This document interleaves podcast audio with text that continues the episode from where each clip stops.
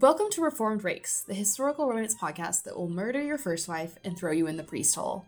I'm Emma, a law librarian writing about justice and romance at the Substack Restorative Romance. I'm Beth, and I'm on BookTok under the name Beth Heyman Reads. And this week we have a special guest. I'm Andrea Martucci, host of Shelf Love, a podcast and Substack about romance novels and how they reflect, explore, challenge, and shape desire. This week we'll be talking about Mistress of Mellyn, written by Victoria Holt, a pen name of Eleanor Hibbert. Born in London in 1906, decided at a young age she'd grow up to be a writer. Before she took the pen name Victoria Holt, Hibbert had published 30 books in different genres under a variety of other pen names. In 1960, at the suggestion of her publisher, Hibbert penned a story mixing a contemporary feeling of romance with the great Gothic tradition of brooding suspense, resulting in Mistress of Mellyn. The Holt pen name had millions of readers. Publishers kept Holt's true identity a secret to the point where people wondered if Daphne du Maurier was Holt. The Gothic genre and the romance genre have long been intertwined, with similar origins in romances as distinguished from novels in the 18th and early 19th centuries, and manifestations like the works of the Bronte sisters in Jane Eyre and Wuthering Heights. The genres came together again in the 20th century with revivals by authors like Daphne du Maurier in the 30s and 40s and Holt in the 60s. Gothic elements continue to appear in historical romances today, like the Cornwall setting of A Bride for a Prizefighter by Alice Coldbreath, or the mystery elements of romantic suspense. Mistress of Mellyn takes place in Cornwall, where Martha Leigh newly arrives as a governess to the motherless Alvean. Martha finds Alvean's father, Connan TreMellyn, a distant parent. Quote, he gave an impression of both strength and cruelty. There was sensuality in that face, but there was much else that was hidden. Even in that moment, when I first saw him, I knew there were two men in that body, two distinct personalities the Connan TreMellyn who faced the world and the one who remained hidden. Martha finds herself drawn to him, despite the class divide between them. So, before we do our traditional plot summary, what are our initial thoughts about this book and sort of our relationship to Gothic and Holt in general? I thought this book was a lot more gentle than I was like expecting it to be. I thought it'd be a lot more supernatural, maybe even, or a lot more tension. But it, yeah, it just there's a lot of scenes of Martha just being integrated into this community that surprised me, and her relationship with Albion was probably I don't know the strongest relationship yeah, I think I was expecting it to be a little bit more like the bodice rippers we had read, but it reminded me a lot more of the community stories we've read, like the like Wickerly or A Lady Awakened, where someone new is arriving and has to find their place in the world. For the first half of this book, I found myself constantly wondering if this took place in 1960 or some, at some point in the 19th century. And I mean, I looked it up and I guess it takes place sometime in the 19th century. And I think that be- because it has a lot of similarities to Jane Eyre, I think it's very easy to imagine that it takes place in a similar time period. I mean, there's trains, so I think it could be any time after. I actually looked up when train lines went in across England. Not that I can remember at this moment. I want to say the 1850s. Is yeah, 1850s is right, right.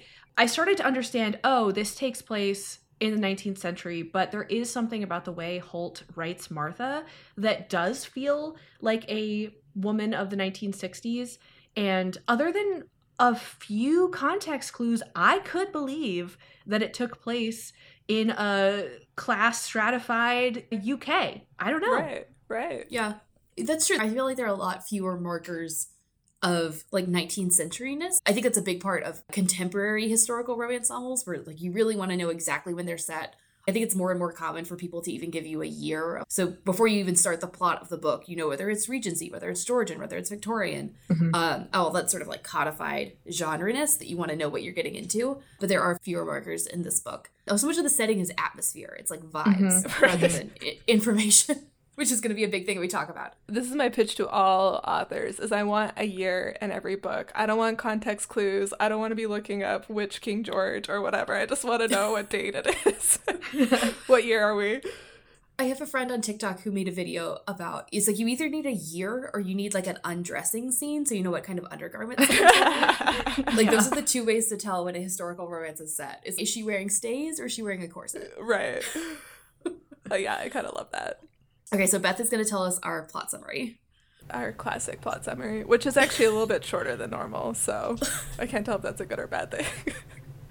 Connan TreMellyn hires Martha Leigh on as the governess at Mount Mellyn for his eight year old Alvean, who has lost her mother Alice the previous year in a train accident. Alice had attempted to run away with her neighbor and lover, Geoffrey Nansellock, who died in the same accident. When Martha arrives, she finds a grieving girl, although everyone in the house says she's a handful. She's gone through a few governesses. The previous governess, Miss Jansen, had been dismissed for theft. Another important character is the granddaughter of the housekeeper, and her name is Gilly. She had an accident as a younger child. She's the same age as Alvean, and everyone thinks that Gilly has a quote, tile loose in the upper story. Martha takes her in hand, and Gilly grows fond of her the same way she'd grown fond of Alice. Peter Nansellock, the neighbor, flirts with Martha. She doesn't respond to most of his advances, and she befriends his sister Celestine, who frequents the house to spend time with Alvean. Connan TreMellyn is a distant father to Alvean, as we mentioned.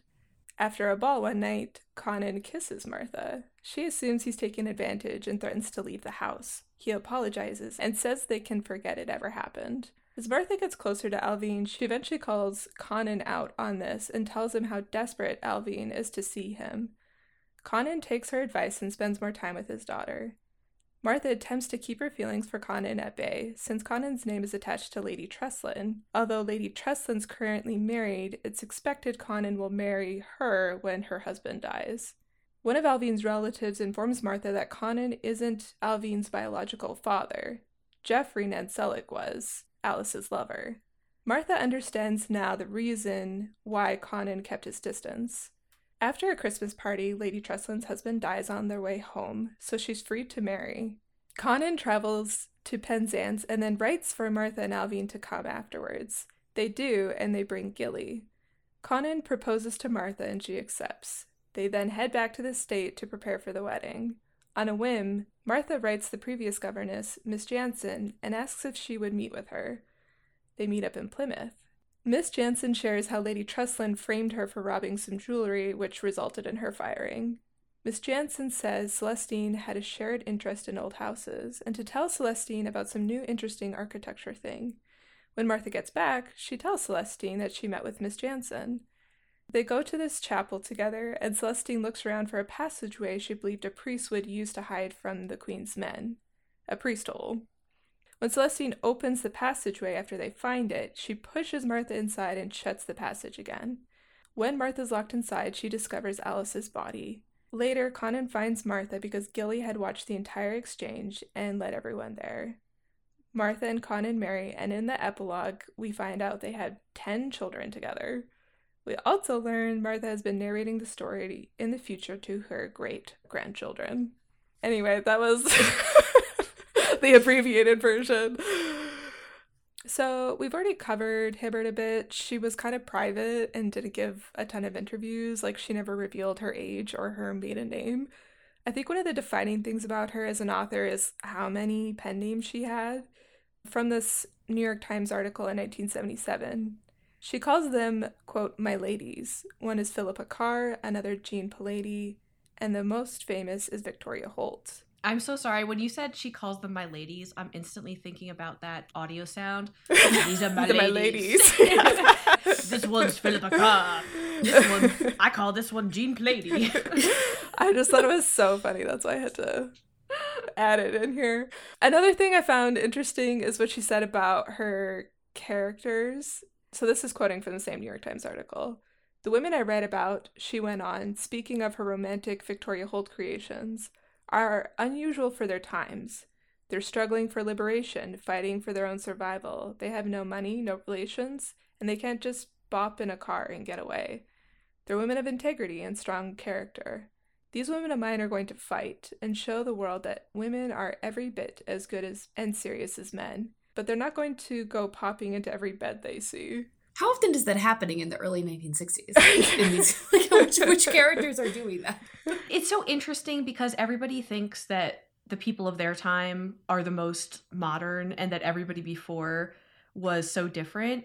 But I feel like this conception that her heroines in the 1960s, let's say, are so unusual for the mid 19th century. Right. I'm like, are they i'm not i'm not so sure that they are and and i think you definitely still see this claim to modernity but then also pulling back and being like oh no but they're not sluts but i would also this quote could be from an author in 2023. Yeah. Maybe not the popping into every bed they see. I think they would that's like a PR. They wouldn't say that. Though there are quite a few virgin heroines who are not like other girls Mhm. in books that are coming out in 2023. No, I agree. I feel like I've seen this exact quote of my characters are strong women by lots of authors. Not like women used to be. Right. One of the reasons we wanted to talk about Mistress of Mellyn and Victoria Holt, other than we love Gothic literature and that she's interesting, is she pioneered the romantic suspense genre. So, from this literature article I found, which I'll include in our show notes, called Madness, Monks, and Mutiny, quote, Holt's novels, often described as Gothic romances, were influential as well as successful. Diana Wallace, who has turned serious critical attention to Holt as a historical and Gothic author, credits her with developing the modern Gothic novel, while the New York Times called her a pioneer in the romantic suspense or Gothic genre. Marion Harris remarks that in 1960, no one was writing or publishing novels of romantic suspense, but by the time Holt's fourth novel was published, the phrase romantic suspense had become part of the language and an important category in bookshops. I thought this was interesting. At least one of these articles was from 93, where I wonder, and I'm not sure, if maybe because Mistress of Mellyn maybe had more staying power, it has started to take on this position as being the first or the first notable book to do this, which is interesting because I've found some sources, especially from the 80s, that don't necessarily say that Moura, published in 1959 by Virginia Coffman, was the first, but that it was doing something very similar to Mistress of Mellyn. And there was this really interesting quote from Love's Leading Ladies, which was a book Kathryn Falk put out in 1982 that collected all of the romance writers of the day. And Virginia Coffman, after this point, went on to write books that are much more legible as romance novels. But when Virginia describes Moura and the plot, it's so funny because she also is positioning it as doing this new thing that hadn't been done before. This is from Love's Leading Ladies. In this story, she took three ingredients of a typical 19th century Gothic an evil uncle, equally wicked housekeeper, and innocent niece, and surprised readers with a shocking plot turn. Quote, I made the wicked uncle the hero, the villainous housekeeper the heroine, and the sweetest girl who ever lived the monster. And nobody has ever guessed the solution until the end. It's always been such a shock, she says with pride. So there does seem to be maybe like this jockeying of this idea of who started putting a new spin on the gothic and taking these older tropes and making them new for the mid-century reader. Yeah, it's also interesting. We talked before we started recording about like the sort of arcs of Gothic. There's Du Maurier, who Holt gets compared to a lot, like with the Cornwall settings. And Du Maurier, even though she's a peer to Holt, like they were born, I think, almost in the same year, she starts writing at a much younger age, the Gothic stuff. And so she's more associated with the 30s and 40s, though she was writing through the 60s. But Du Maurier really separates herself rhetorically from romance. Like she hated being called romantic author because Mhm. she was like, my books don't end happily a lot of the time. Like my Yeah. cousin Rachel is probably her second most famous book after Rebecca. The heroine dies in that. It's not a happily ever after. And then I think in Rebecca, I think Du Maurier would argue that ending is ambiguous. Like the house burns down. Yes, they're together, but are they happy? We don't know. It's not this tidy sort of thing. So we have the Gothic tradition that's being revived in the 20th century careening towards the codification of happily ever after and romance. This book ends happily, and we would definitely call it a romance novel by like modern standards. But it, it's coming from a genre that relies on ambiguity, especially even in, in its origins, like in the 19th century. Jane Eyre. It's always weird to me when people use Jane Eyre and Wuthering Heights as like a distinction. Like when they're explaining happily ever after, they're like, Jane Eyre is a romance novel because they end up together. And Wuthering Heights is not a romance novel because they are dead at the end. which which characters have the more satisfying ending for themselves? I would argue that Kathy and Heathcliff being ghosts together is more romantic than Jane being married to Rochester, who kind of sucks. Right. Um, They're hunting the like- moors together. Right. To me, that's like as happy as Kathy and Heathcliff can get. But it's like you're taking these genre conventions that are not so siloed and strict at any other point. People act like happily ever after is this thing that has to happen for all romance and all of its origins. And it's it's not always been that way. And so I think that, Mhm. but we're, this is the moment. We have this 1960 moment where these things are coming together and Mhm. confronting each other. But that doesn't mean that we can't retrofit all these things to fit fit backwards for all the Gothic origins. Daphne du Maurier would be mad at us if we tried. What's funny, Emma, is you just spoiled Wuthering Heights for me Um, You've never read Wuthering Heights? correct. I've never read it. I mean, I've heard the song by Kate Bush. But she's a ghost in the song. Oh, is she? Oh, okay. Yeah, like Kathy I, through my I window. learned. She's she's out she's outside the window as a ghost. Oh, okay. Well, I mean, like, Yeah, the dancing just seemed very lively. So I. Yeah. But anyways, yeah. So look, literally, I, learning new things every day. New surprises. I like your interpretation of it, though. yeah, I'm always trying to argue that Wuthering En- Heights ends happily, and it falls on deaf ears. But I have a question for both of you. As you're reading this book, did you, were you like pulling out like, oh, I can see this is like a Kleypas, or I see this author pulled this inspiration while you were reading the book? Did you have any of those moments? I do think the ending feels like a Kleypas novel. So you may have noticed in Beth's um, plot summary that the ending comes really quick. That was not editorializing by Beth. The, Beth, the, the ending does happen very quickly. Yes. Um, both the reveal of who killed Alice and who's trying to kill Martha, her getting out of the priest hole, and then switching to the epilogue. That pacing felt so Kleypas to me. I don't think people would point to Kleypas as gothic. I don't hear that word with her, but I think she must be a fan of these. I think she's always trying to deploy the supernatural in her books, and I think people ignore that because it doesn't always work that well. It's sometimes like the thing that falls the most flat in her books, like the wishing well in the Stony Cross Park, like that has magic to it. The ghost with Leo's dead fiance. I think the ghost comes up in one of the early Hathaway's books. And then he's haunted by her, like the literal ghost, but also the figurative ghost. She does seem interested in sort of supernatural elements that are kind of misplaced in some of her books, but she really loves a quick resolution to an external conflict, which feels Mhm. very gothic. Because what in a gothic, what you're interested in is like how it's happening, and so the resolution is not. Once we know who's interested in hurting Martha, that's the mystery. Yeah. um, not her getting out of the priest hole. And also, that part isn't even in the action. That's all explicated in the epilogue, like how she got out, Gilly watching the whole yeah. thing. We Mhm. don't see that in the plot, which also feels very Kleypas. The epilogue being the explanation for the resolution. Yeah, where I see Kleypas using some of the things that we saw in The Mistress of Mellyn, not because she's pulling from it directly, but kind of these echoes, is whereas I think Kleypas, it- like the first half or three quarters of the story, very focused on the main couple getting together. But then what Kleypas does a lot of times in a black moment or in the third act is all of a sudden there will be this sort of, oh, some mysterious things are going on and who could be behind it? And then there tends to be a kidnapping or a violent She has a third act kidnapping a lot. Eh, right and where where it's like all of a sudden this figure who has been there in the background like Right. celestine is in this book all of a sudden hmm you you realize additional context that has been kept from you as the reader and from our main characters and it's revealed their malicious intent and they are the obstruction preventing the main characters from having their happily ever after by potentially killing them or keeping them as their sex slave like lady joyce ashby wanted to do with sarah in Right. View. Always getting kidnapped. And there was a summer where I only read Lisa Kleypas books, and I would tell my old roommate about the plot, and she'd be like, "Who kidnapped who?" But I would wake up and tell her the plot of the book, and I was like, "Yeah, someone got kidnapped." yeah. And there's an author, Susanna Craig, who's writing books right now. The first book in this spy series she has called Who's That Earl?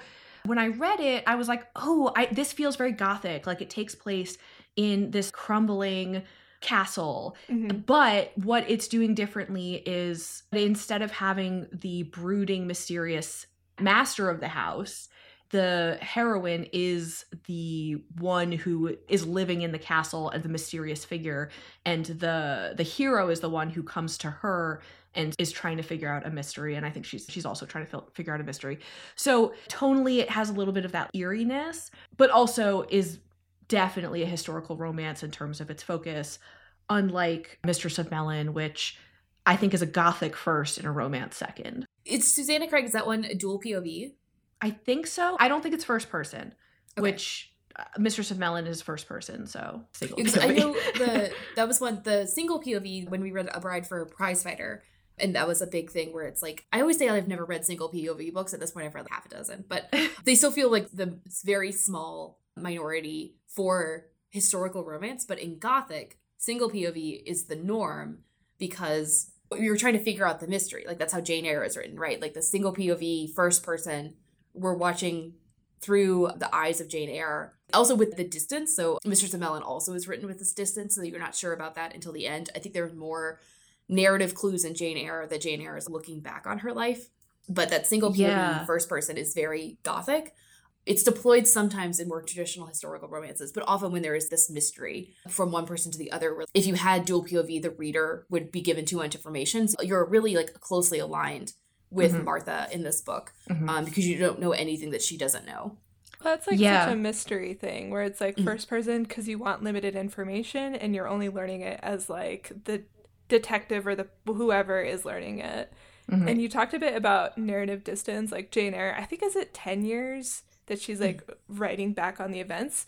And we kind of talked about how this one feels a little bit more modern, like we couldn't place it. and I think it's because there is like a huge narrative distance. Like Yeah. she's writing to her great grandkids. It could be conceivably written 1930s 40s who knows from that time where Right. she has Mhm. had been able to reflect in text she'll say things like as an impoverished gentlewoman, this was like my only opportunity. And I feel Mhm. like if you were living it right at the moment, you wouldn't think of yourself that way. You wouldn't be like, I'm an Mm. impoverished gentlewoman.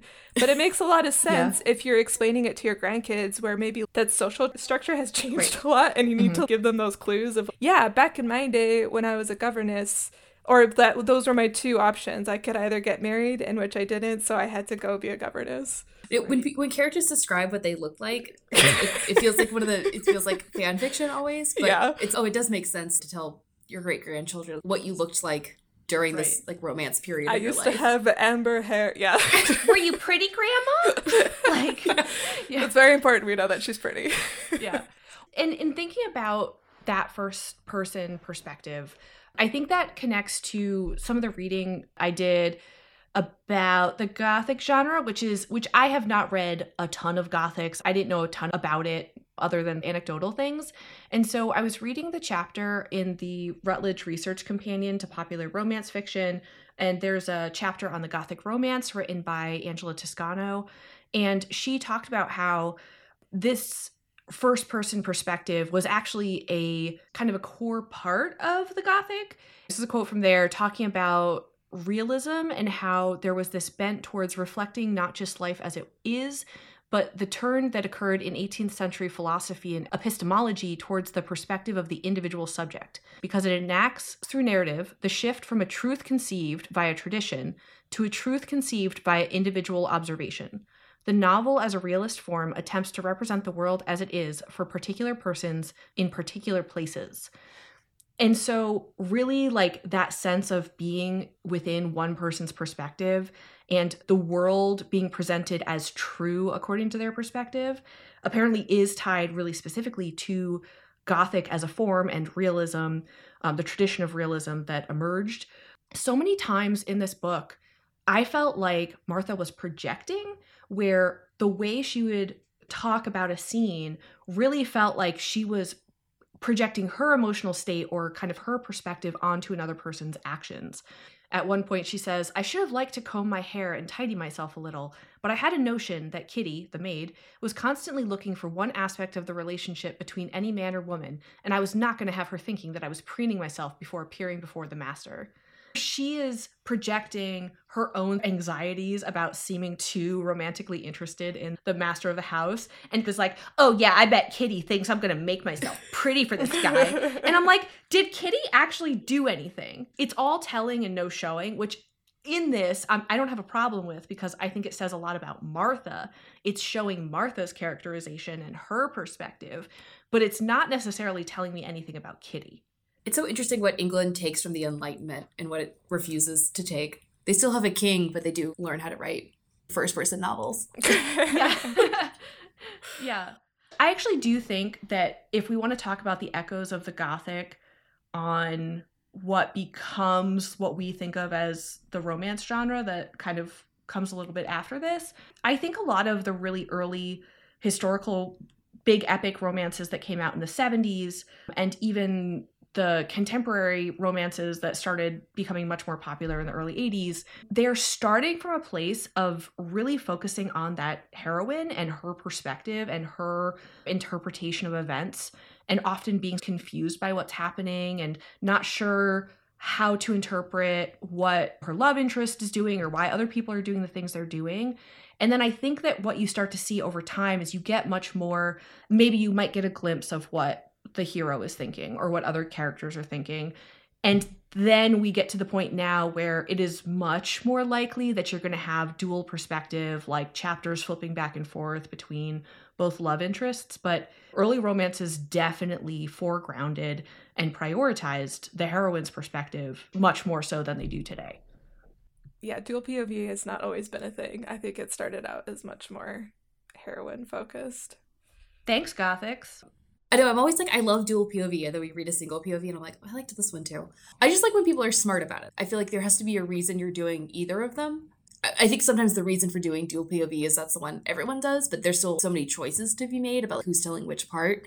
But in my mind, I'm like, oh, there's less of a choice there with single POV. But obviously, you're still choosing that projection. Are we getting Martha's projection on Kitty? Are we getting what Kitty is saying to Martha, her interpretation? So I think it's used really well in this book. You had a good example, but that's not the only example. It's fairly frequently throughout the book. She makes an assumption that Alice married the philanderer. Even before she meets him, she is thinking poorly of him. And then when she mm. is talking to him sometimes, yeah, she projects onto Connan a lot. And he calls her mm. out on it, I think, in conversation once. And then I think her sister does too. Yeah, that was one of the first things I noted when I was reading the book. So pretty early on, she's talking about her sister Phillida and she's thinking about like how is she going to fit into this new house at Mellyn and she's saying, "Oh, my sister noted that I'm always assuming that people are thinking the worst of me and it's inviting people to think the worst of me. I really need to work on that. I need to stop assuming what other people are thinking." So I think that's like the clue to the reader there are going to be some things that Martha assumes that are going to be incorrect because this person, she seems to have a good relationship with her sister throughout the book and they have a lot of affection for each other that Phillida is giving us an accurate assessment of Martha. And from now on, assessments of Martha from Martha's perspective may be incorrect, that people are going to be judging her or misinterpreting her. And I also love the moment on the train when she's with Peter, she doesn't know it's Peter yet. And she's like, How dare you assume that I'm a governess? It's like, girl, you are a governess. yeah. It's like someone has accurately read you and she gets mm-hmm. mad. And she, right. People must be assuming the worst of me, like I'm a governess. Well, you are a governess. Which speaks to her own discomfort with this new yeah. place, new position that she's taking up in life, this new liminal space that she is going to occupy somewhat unwillingly. Well, it's a new social position for her. She's never right. been a governess before, and previously she had hopes that she would get married, and socially, being a governess is a step down. Mm-hmm. So she's just trying to like find her place in this new class structure. Yeah, and I feel like, you know, you just said she had hoped to get married, and it's so funny because when I think about what she says about it, I don't think she hoped to get married. I don't think she was that interested in it. Obviously, for social class positions, understood that mm-hmm. marrying mm-hmm. would be a better option than falling down the social ladder. But she didn't seem that interested in the romantic ideas that other women in her position may have about looking for a romantic partner because she's so practical and she's a little cynical and mm-hmm. she does kind of have a little bit of a chip on her shoulder and it seems like she needs to mature a little bit and isn't ready for those things and so this novel really does kind of take you through that journey where she does start to be interested in these things that she wasn't interested in before. I feel like that says so much about Martha as a character. I mean, she is positioned as in the text as like she isn't a silly debutante. Right. You know, like she is a little bit jaded and above the pageantry of husband hunting while we're talking about governesses, we can talk about the importance of this work in both the origins of the genre and then also like in historical romance. There are a lot of heroines in the Gothics, like sort of original 19th century Gothics, that are governesses. So obviously, Jane Eyre, her employee position is as a governess. Lucy Snowe, the heroine of Villette, is also the teacher governess. It's another novel by Charlotte Bronte. Agnes Grey, she's a governess, The Turn of the Screw by Henry James. Governesses populate these like stories of mystery. And I think some of the mystery comes from the ambiguity of the governess role in the household. So this seems to be like a big question in the 19th century is like how do we treat governesses? So there, there are all these like sort of educational tracks about what do you do with a governess in the house? How do you treat her? Because people have this anxiety about it. So this author, Elizabeth Missing Sewell, who wrote educational text, wrote She's not a relation, she's not a guest, not a servant, but something made up of all, and no one knew how to treat her. So, in order to be a governess, you have to be educated, enough to teach someone. You have to be noble enough to sort of have that access to education. So you're different than someone who's like a housekeeper or a maid, but you're still being employed, you're working for money. So there's this shame attached to it. And also, obviously, you weren't able to get married. So you're this in between state. And this comes up a lot in Mistress of Mellyn with both Martha and other people around her. It's like, where does Martha fit in? Does she eat with the children? Does she eat with the family? When the children eat with Connan, does she eat with Connan? Does she go to the ball as a supervisor of the children or does she go to the ball as a guest? And she's always doing these multiple things. And so Sandra Gilbert and Susan Gubar, who wrote Madwoman in the Attic, this sort of seminal work on 19th century Victorian novels, identify this ambiguity of the governess as a place for women to transcend the binary imposed on Victorian women. So, angel and monster in Jane Eyre. Jane is not Blanche, Rochester's paramour that she thinks he's going to marry, but she's also not Bertha in the, the attic. She's in this in between position. This in between position also is seen in Mistress Mellyn, where Martha doesn't have the privileges of the housekeeper. She's not allowed to gossip about Connan, almost because she has too much access to him.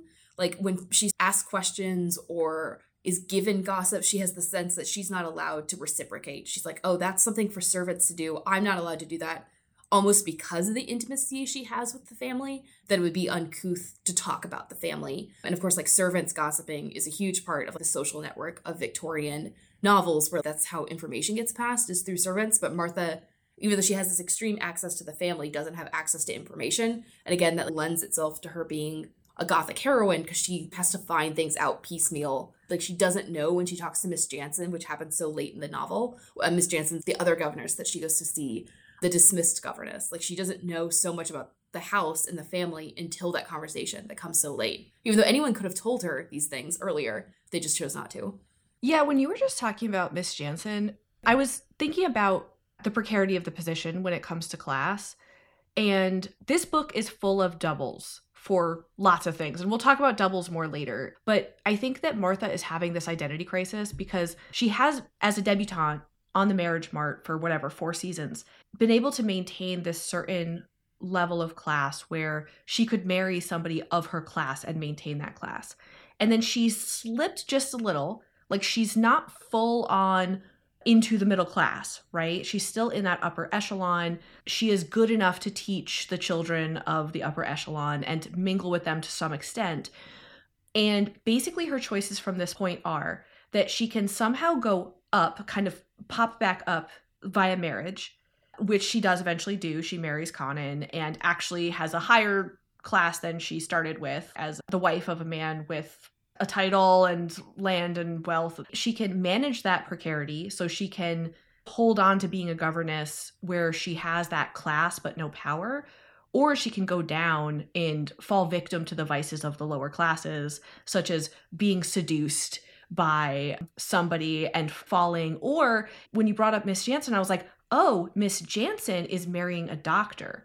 So. Miss Jansen, even though she's marrying, is basically marrying beneath her into the middle classes of people who are respectable, but they're working for money. And she becomes the wife of a doctor, which again, I mean, is fairly privileged in this world, but she's slipped down. So Miss Jansen then I think becomes a double of this alternate path, and dangers abound, temptations abound that could make her slip. But yes, she has to balance that constantly. She has to say no to the gift of a horse. She has to reject the advances. She has to do all of these things so that she can not slip any farther. This is a part of the marriage proposal, right? Like he's like, governesses leave, wives don't. It's like, yeah. well, your first wife left, but neither here nor there.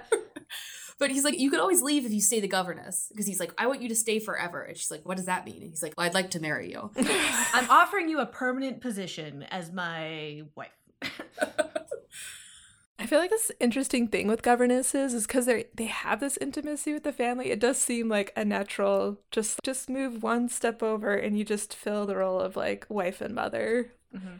I think it's kind of an interesting thing that you can explore with governesses that you can't really with other social positions or jobs that women do. Yeah, I was thinking about this before we read this and then while I was reading it is how few governess books that I've actually read.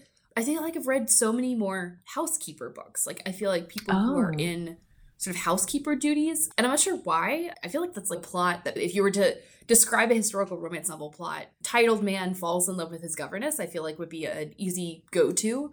Um, but I haven't actually read that many. But I think a lot of times they allied the the fraughtness of falling in love with an employee. Some of them address it a little bit more directly. I reread parts of Married by Morning this morning because I love that book. And that's one where they do talk about the the trouble of Leo, who's the hero of Married by Morning, being the employer of Catherine. Though Catherine is in disguise in that book, she is actually much more not noble, but she's higher up than a governor's position would suggest. And so that sort of helps some of the tension with the falling in love with an employee. They're more concerned with how it's going to look than how it actually is because it's like she's been in the employee of the family for so long. But they are anxious about it being coercive because they think she doesn't like him that much. Leo is seduced a servant. Stop that. And I think this it's more of a concern in this book where it's like Uh, but again, she also is concerned about how people are going to look at it rather than the actual coercion. She seems pretty on board with him quickly. Like when he kisses her Right. and then she's like, I have to leave. And his apology is not that good. And she's like, I'm staying. Yeah.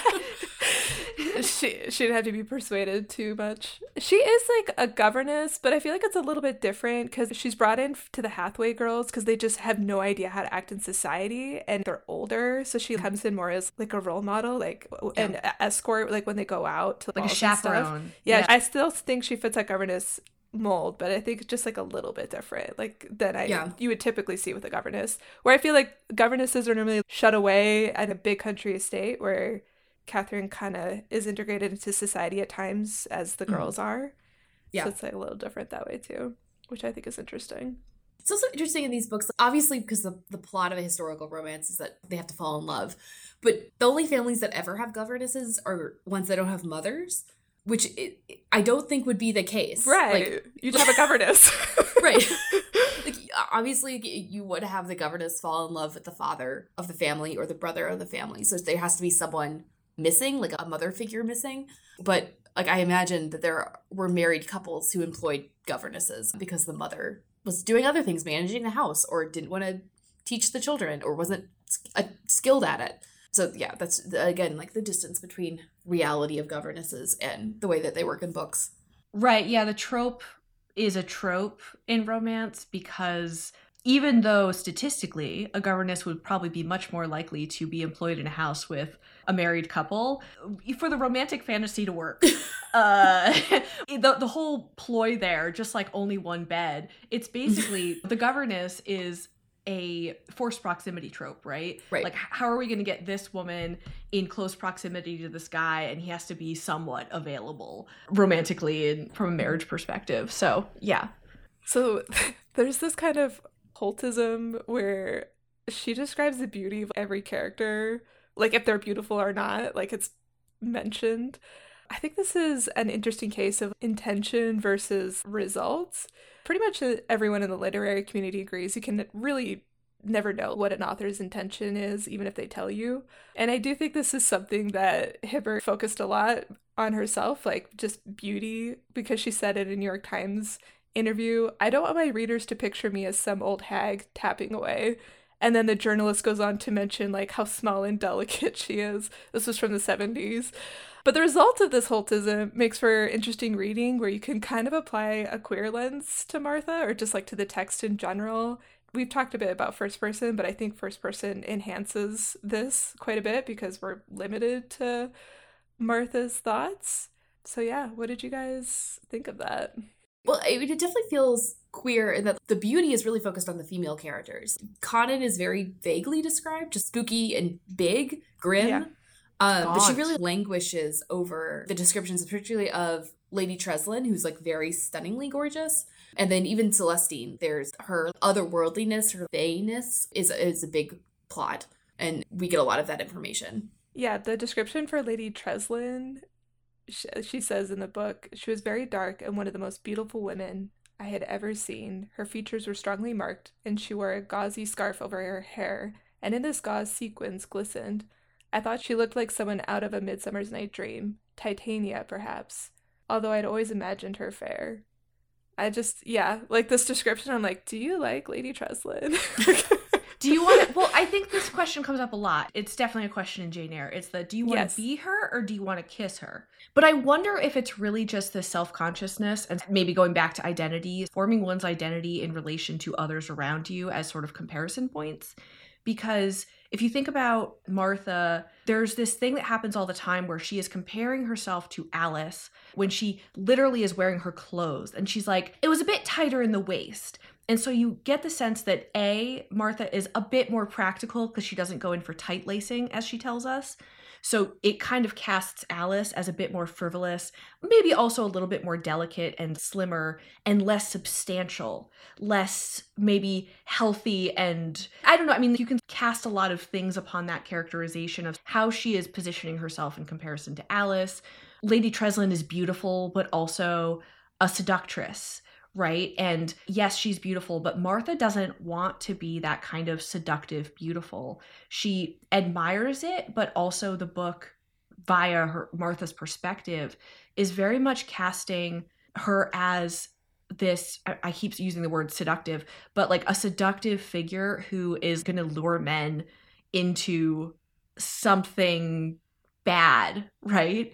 Because I feel like Martha does take a certain amount of pride in being a very practical and functional type woman. And I think beauty in this sense isn't always a positive thing. Yeah, I guess it's something to be like suspicious of. And it's also interesting, like distinguishing Martha using other people's beauty to differentiate herself. So the queer reading in Jane Eyre is especially her relationship as like a young girl with Helen Mhm. Burns at the school. But that's like they're very much like aligned with each other. Like they are similar. Like Helen is beautiful and Jane Eyre is plain, but the way that Jane talks about Helen is that there's this sympathy with each other, that they're the same and that they're peers in the same way.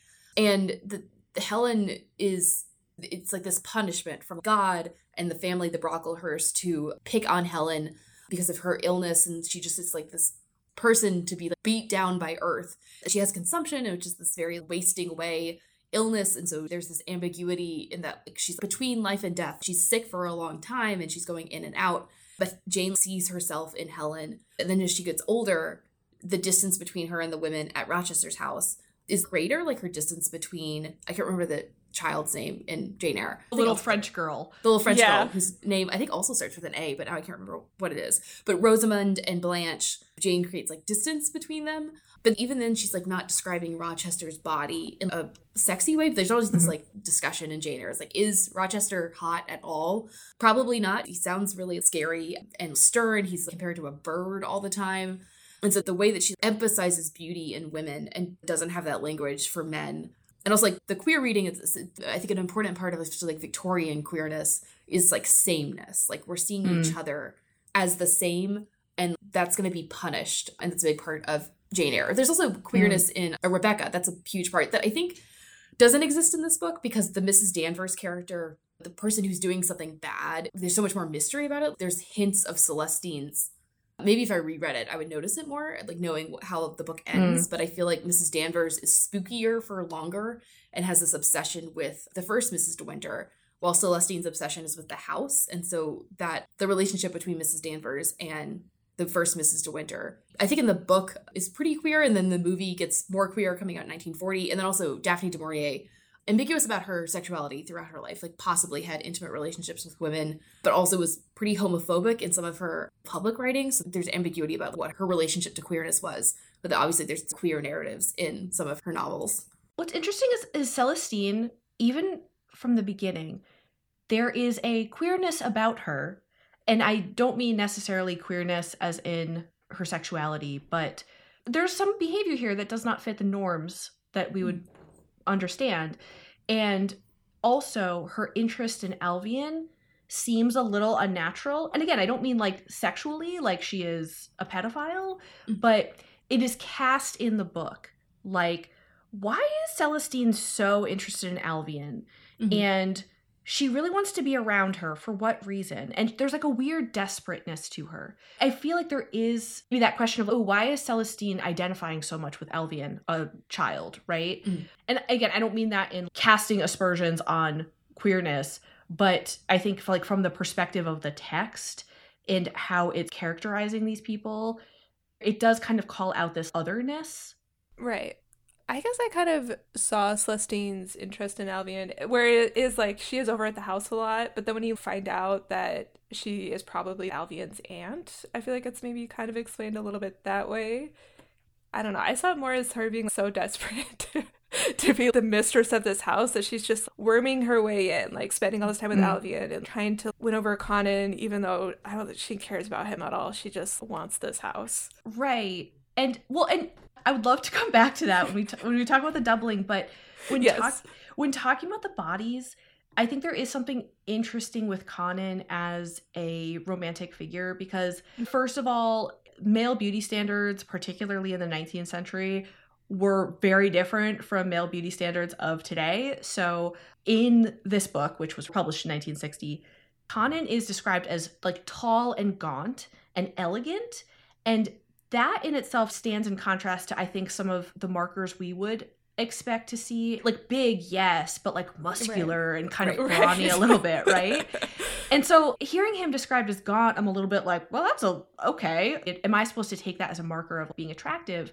But the descriptions of Connan are so spare, and so much of them really just position him as being a figure of romantic interest because of his position of power and authority. Yeah. Mm-hmm. And he's born into this elegance. There is this essentialism about him and his character where it is just natural that you should desire this man. Like it has nothing to do with what he does. What he looks like is just a reflection of his position of power. So there is this, of course, you're going to think this guy is hot and desirable. But then I think where Martha starts to consider him as a romantic figure a bit, it is much more when she captures that glimpse of his emotions. And so it's less of this physical desire, at least at first. You actually read this quote at the very beginning, but this quote where Martha is thinking, For a few seconds, I looked into those cool eyes and I thought I had fleeting glimpse of the man behind the mask.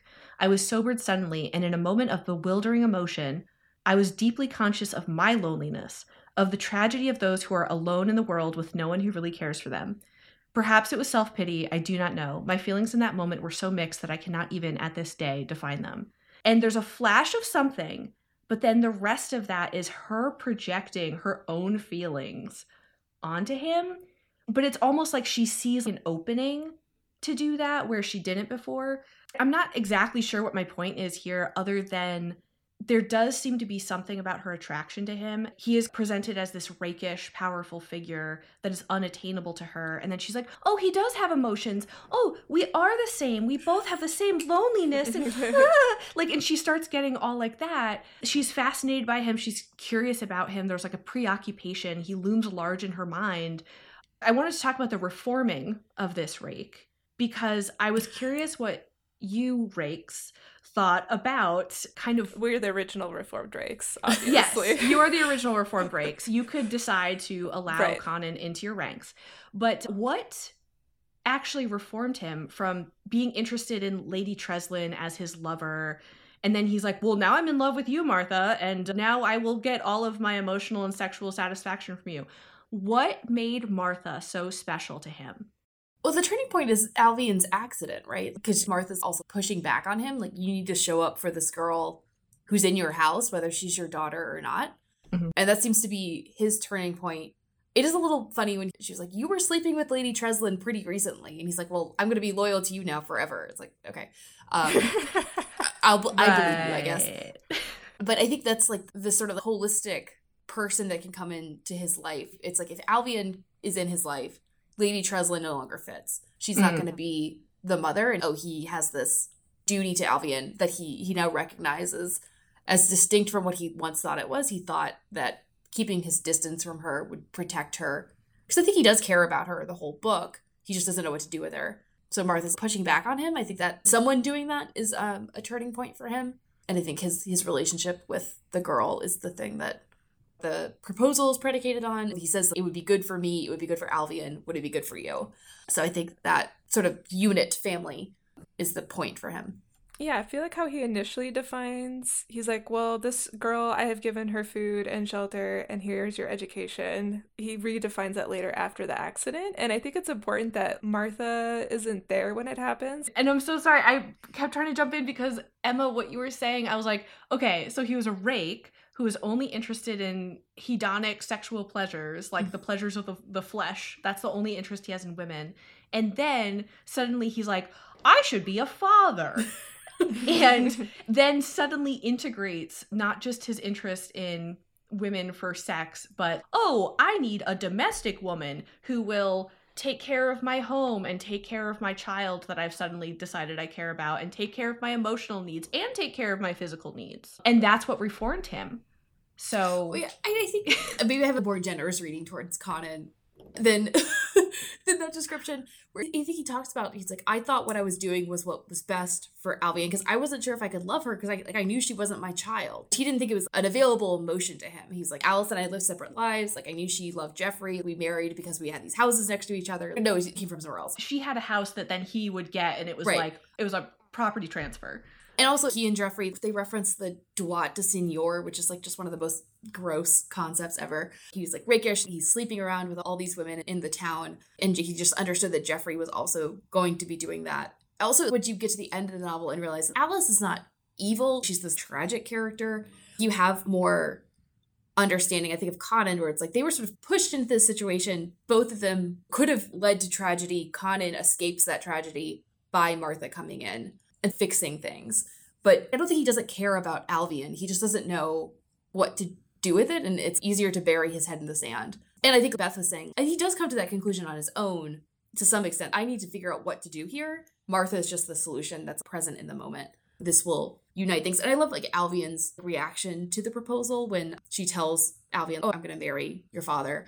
And Alvean like smiles but then suppresses her smile because it's like, oh, Alvean's excited that she's gonna have Martha as her mom. And she's like, What do I call you? And they go through the discussion, which I thought was cute. I have an eight year old and she refuses to express any emotions to me except under duress. So I understand that completely. Alvean is so normal that we Beth and I, I were talking about know. this when we started reading it for the first time. Everyone's like, Alvean, you're just gonna have a lot of trouble with that girl, and it's every reaction she has is so normal. Like for an also, her mom died. Yeah. Give her a break. Yeah. So it's like, Like, a oh, that girl's child. yeah, she's eight. Well, okay, so does Connan love Martha? And if so, why? According to this book. I think what's funny about that is like in the epilogue, maybe it's just because Martha's looking back on her life that she'd be like, yeah, we had a lot of ups and downs. Like it wasn't perfect. That's what she leads with. Hey, we got married. Oh yeah, it was it was kind of hard. I don't know. I think this is especially true for books that are fixated on houses.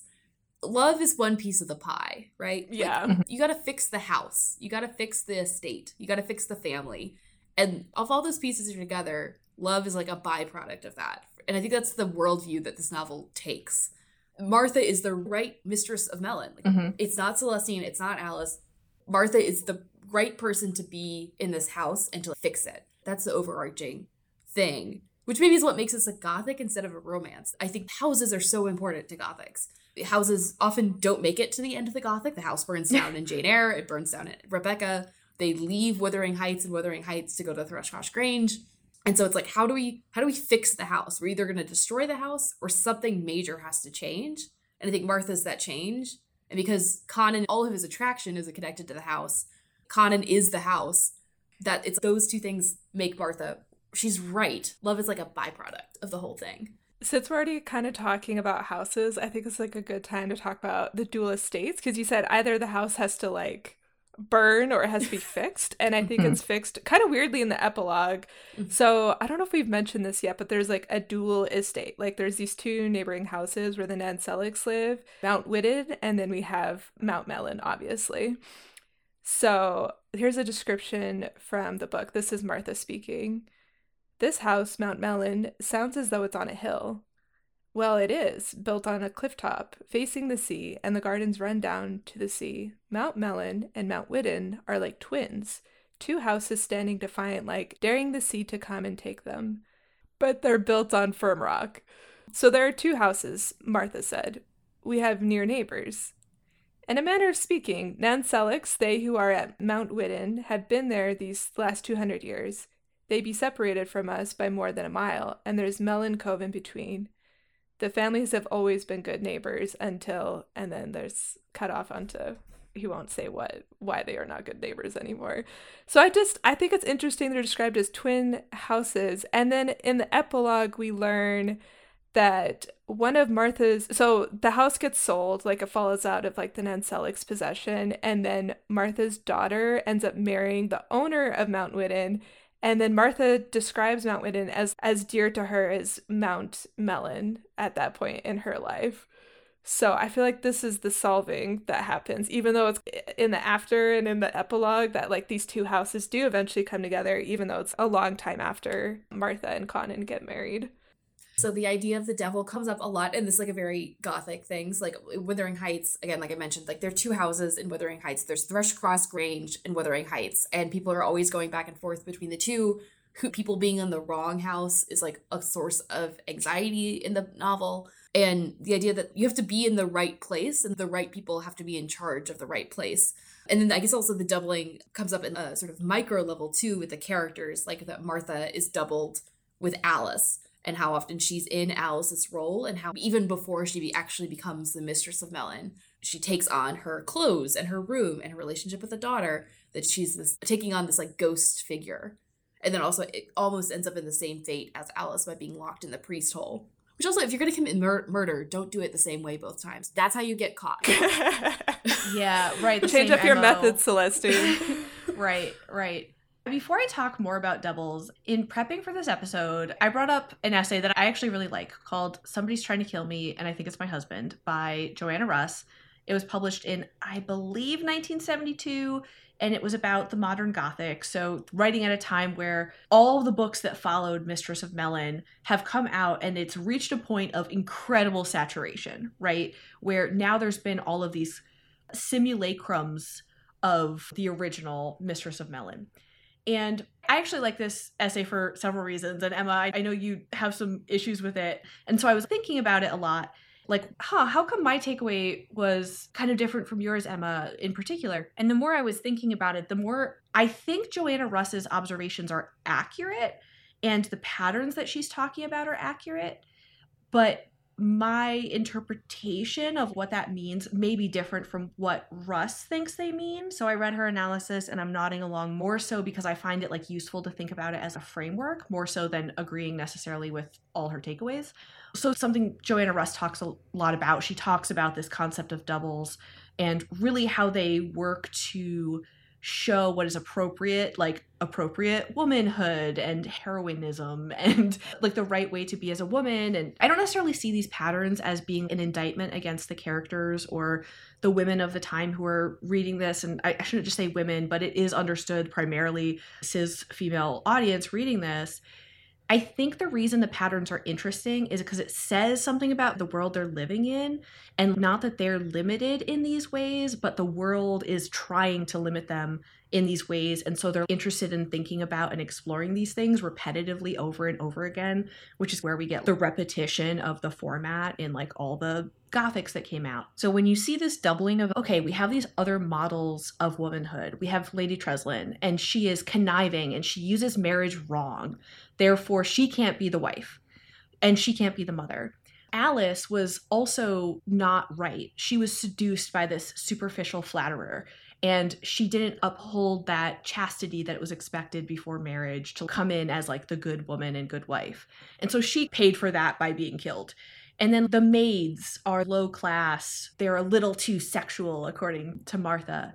And Jennifer, which is Gilly's mother, she also fell for this seducer, which showed that women of all classes fall for these seducers and it's a danger to all women. And you can kind of go on with like the inadequate mothers, right? Like Celestine is pretending to be nurturing, but she doesn't actually care about being a mother. She's grasping, she wants the house, and on and on. Whereas I think the text does position Martha as she is interested in the house after she's married, which is like the right time where you can kind of start to think about taking on these domestic duties. She's not cast as acquisitive. She does want to marry Connan, but she isn't going to fall for seduction prior to a marriage proposal.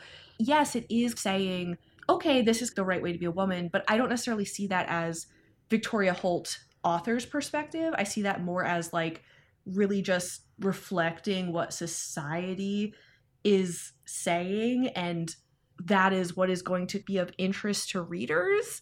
I don't know. feel free to disagree.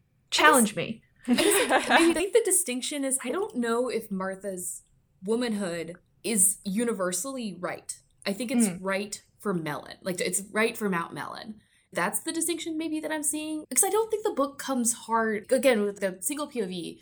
Like Lady Treslyn, even, I don't think the book hates her. I think Mm. it's interested in her. It's like she, but she's Mhm. not right for Mount Mellyn. She, like it, because of th- these added aspects of it. The way she fails as Mistress of Mellyn is that she would not be a good mother to Alvean. But she's not right for this. But I don't think it hates her. She doesn't get punished in a way that women who sleep outside of marriage do. She just doesn't get the house. And even Celestine, her bad actions are explained away, not super sympathetically by Martha. She ends up being hospitalized after her trial for Alice's murder, which that's its own sort of punishment in the 19th century. But it's explained that there's something wrong with her. She has an illness. It's something more subtle than just outright evilness, like this obsession with the house. I don't think you can universalize Martha's womanhood. I'm thinking, imagining like dovetailing, like she's mm-hmm. just right, she just fits. And I think that's what Connan's proposal points out. It's like, why wouldn't I propose to you? Because this just makes so much sense. I think we're like right here. I'm gesturing mm-hmm. that Andrea and I are are next to each other in this, our, our assessment. We're a yeah, visual yeah. metaphor, which is not really on a podcast. You me, Yeah. same. Yeah. and I guess the one thing I would think about that though is she's right for Mellyn, but if this same pattern persists across a bunch of texts where essentially that same sort of pattern of certain markers of like good femininity versus not right if that kind of persists across books in different contexts it's kind of like hmm what's going on there? But again i mean i agree with you that i don't think the book casts unlike Kleypas the doubles as malicious. I mean like Right. some of them are really sympathetic figures I think Lady Treslyn, she's kind of a nasty lady. She gets what's her name fired, the previous governess, and Celestine set her up for that, Mm. right? Because Celestine actually stole the bracelet and then set what's her name, the, the previous governess up. But yeah, no, I don't. I don't think the book hates them, but it does kind of. It, it positions Martha as the best option in comparison to them and their choices. Right, and I guess the I'm just thinking about the doubling again. I think Martha and the house are doubled. I think Mm. there's so many aspects of Martha in the house. So one of my favorite parts of the house is the peeping aspect and how that's like the one of the most gothic elements of the house throughout the book that comes up earlier than the peeping is actually part of the plot. There are all these ways to look through different rooms, looking inside of different rooms. The house invites people to look into rooms but not enter them. Again, like Martha as the governess in this ambiguous position where she's watching intimacy but not a part of it is like the house in that way. Like she is looking inside the family and she's right for Mistress of Mellyn because she's never gonna ask for more than that. Like she becomes part of this family as this like manager and this emotional manager of Connan and Alvean's relationship. She's like the house. Celestine is obsessed with the house, but Martha like is the house. This Right. is like a point we were we will touch on where there's a lot of especially at the beginning when she's talking to the housekeeper, Miss Mrs. Polgrey, where she's like, This is your part of the house. Designated rooms. She like shows her other parts of the house, but makes it very clear. I'm just showing you this, but you're not expected to be here. So yeah, I I agree with that a lot. It's Martha is this house. Yeah, when I was first reading the book, I think I texted Beth and was like, oh, so much of this book is about setting boundaries. And it's like Martha learning what are her boundaries as a governor. So we talked a little bit about that in her like the work discussion. But Martha realizing this is where I'm allowed in the house. This is what I'm allowed to say. This is what I'm expected to do. That's not intuitive for her. That so much of her internal dialogue is thinking, okay, I've just gotten this piece of information. That means this for my role in this house. And so she's always like interpreting where is she supposed to be, what she's supposed to do. And she's interested in learning those boundaries and not being like master. Also, she will set a boundary. That's a big part of what makes her a good governess with Alvean. She's saying, This is the time that we do our reading. I don't care if your father's home. I'm going to be mm-hmm. the disciplinarian because that's my role as governess. Right. Well, and I guess that I, I don't want to say policing of boundaries, but highly aware of boundaries. I think that's what's interesting as a reader, even today, but also particularly to the readers of this time, is that we live in a society that has a lot of messages about what women should be like, right? And so if you are somebody who grows up with this understanding that you are responsible for maintaining these boundaries and behaving in a particular way and always being aware of how other people perceive you. And like always strike the balance of don't be too helpless but don't be assertive. Don't intrude on anything but also don't be de- a dependent that you know is a strain on anybody right? Like always do the right thing in every single situation. I think that there really is a fascination and and I, look this is what I enjoy about romance novels is I think thinking about them through the lens of kind of a fascination with thinking about how you manage your way through the world and your your way through relationships with other people that's interesting to me. I guess that's what it feels like it's doing is it's this preoccupation with not a self-centeredness but inhabiting the role of the main character of the story and really thinking about the world and life through their eyes through their perspective right? Seeing a room through the peepholes perspective instead of being in the room all the time, which makes it really interesting and fascinating to go through that perspective. Yeah, I would say a big thing in the Gothic is boundaries and violating boundaries, Mm. like societal boundaries, especially I'd say is more like Gothic. So you have murder, violence, theft, incest. There's all these things where it's like societally we say you should live within these boundaries, but the Gothic is interested in what happens when you transgress those boundaries. Right. I guess which transgressions get punished and which ones don't too. Yeah. Because it's like Alice is she she's a huge transgressor of boundaries. I also could see Alice being the heroine of a different book. Yeah. Like this marriage of convenience running off with Geoffrey. The Geoffrey is not heroic in any way. I also want Peter to be the hero of a book. I just love Peter. I haven't said this yet. Peter is the other person who's vying for affection for Martha, and I was so charmed by him. I kept waiting for the other shoe to drop and waiting for him to be evil, but mostly he's just kind of a good time guy. Yeah, Goes he's to very- Australia. Yeah. He's very So- good natured. He doesn't get surly about rejection or Right. disappointment. Yeah. He's Yeah, just he- gonna try again. Like Right. I think mostly he's disappointed when she gets married. It's like, oh, they're not going to get a new governess for him to seduce. right. It's like Mount Mellyn was providing him like this string of governesses to flirt with that he doesn't Right. have anymore. So he has to go to Australia.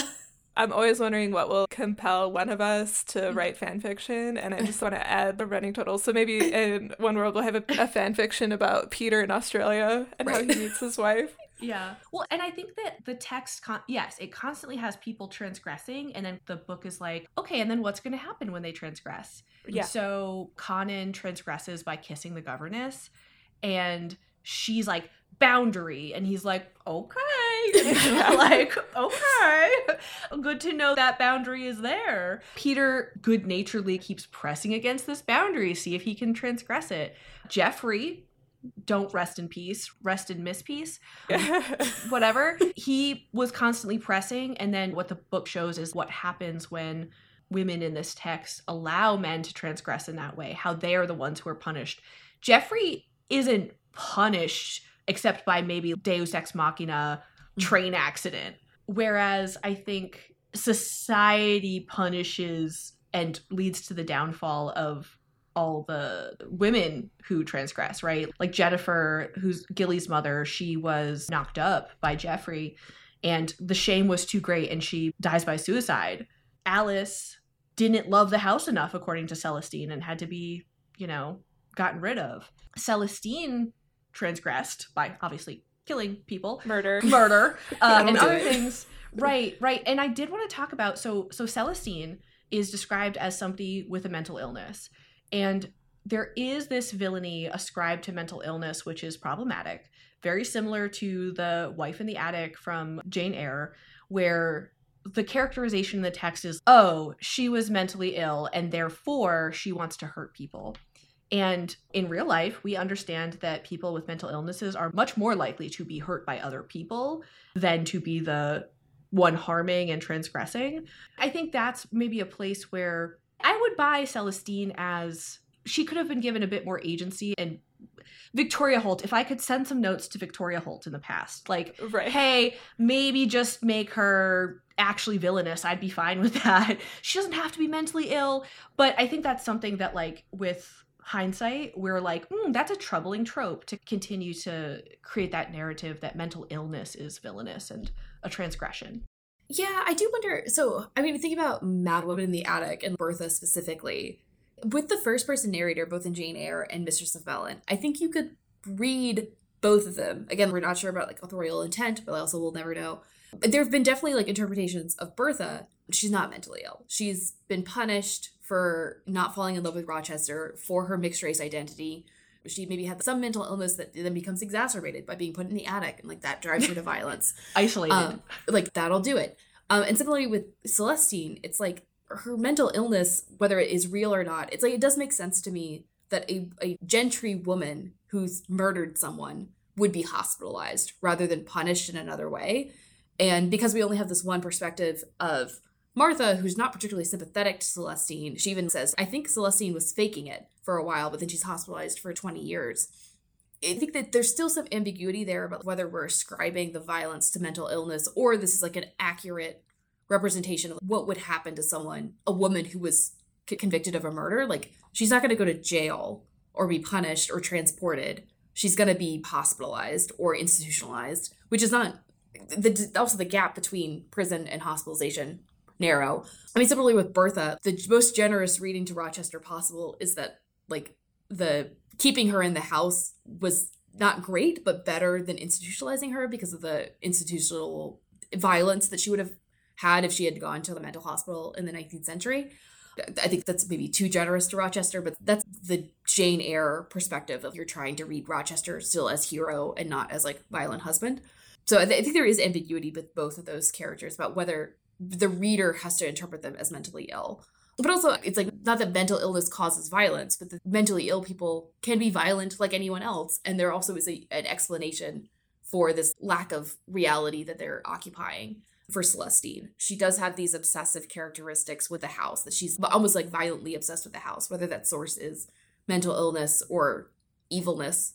It's just an, an explanation. Okay, Emma, I buy what you just said if we consider that the text gives us the option of understanding society as having diagnosed Celestine as mentally ill because a noble woman that would make sense in like the 19th century. Oh, she did this bad thing, therefore she must be mentally ill. And as a noble woman, the way we deal with that is we institutionalize her, right?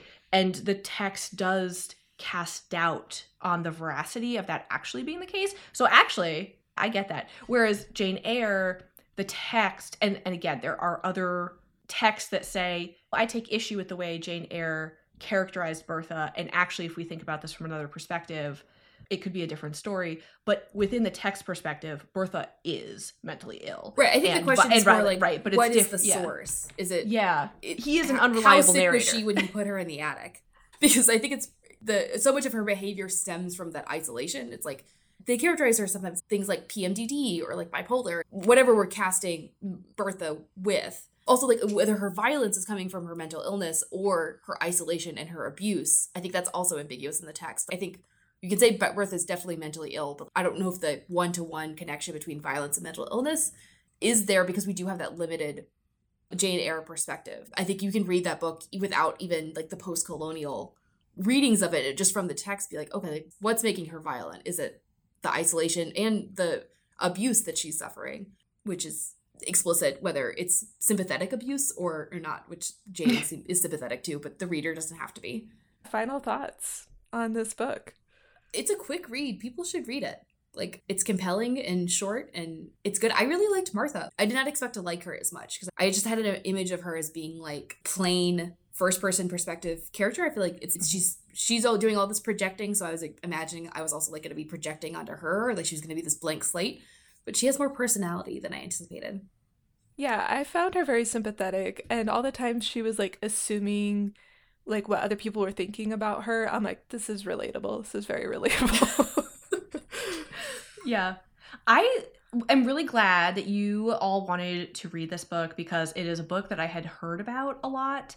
And I definitely have a tendency to think about older books and I'm like, oh gosh, is it going to be interesting to me as a modern reader? Just because there's different expectations for books today. Like some older books I find get really long-winded and I'm like, I just don't have the attention span for this. Get to the point. What's happening? Just tell me what's happening. And I really enjoyed this book, really enjoyed Martha as a character. I thought she was really interesting. I thought the story was really interesting. I I think Miss Holt is a very talented writer and has a great career ahead of her. Um, you know, I think it's also very interesting to think about. We are romance podcasters. And so obviously, our underlying project here is to think about this in the context of modern romance. I do think it raises some interesting questions and other people who like romance today, whether you think you like romantic suspense or not. It's a book worth reading and checking out and seeing what you think about it. Yeah, I think as far as like grandmothers of the genre go, this is an easy read. I think sometimes people are hesitant to read some of the bodice rippers from the 1970s. Maybe you just aren't in the mood for that or don't want to read a bodice ripper. This I think you could read and see so many threads of it in the genre and it's like such a good touch point and obviously it has these threads that come out in so many different places and is this bridge between early 20th century and late 20th century so i think it would be like a good part of your mental map of romance i think that's that would be my selling point for it Thank you so much for listening to Reformed Rakes. If you enjoy this podcast, you can find monthly bonus episodes on our Patreon at patreon.com slash reformed rakes. You can also follow us on Twitter and Instagram for show updates. The username for both is at reformed rakes. Thank you again, and we'll see you next time.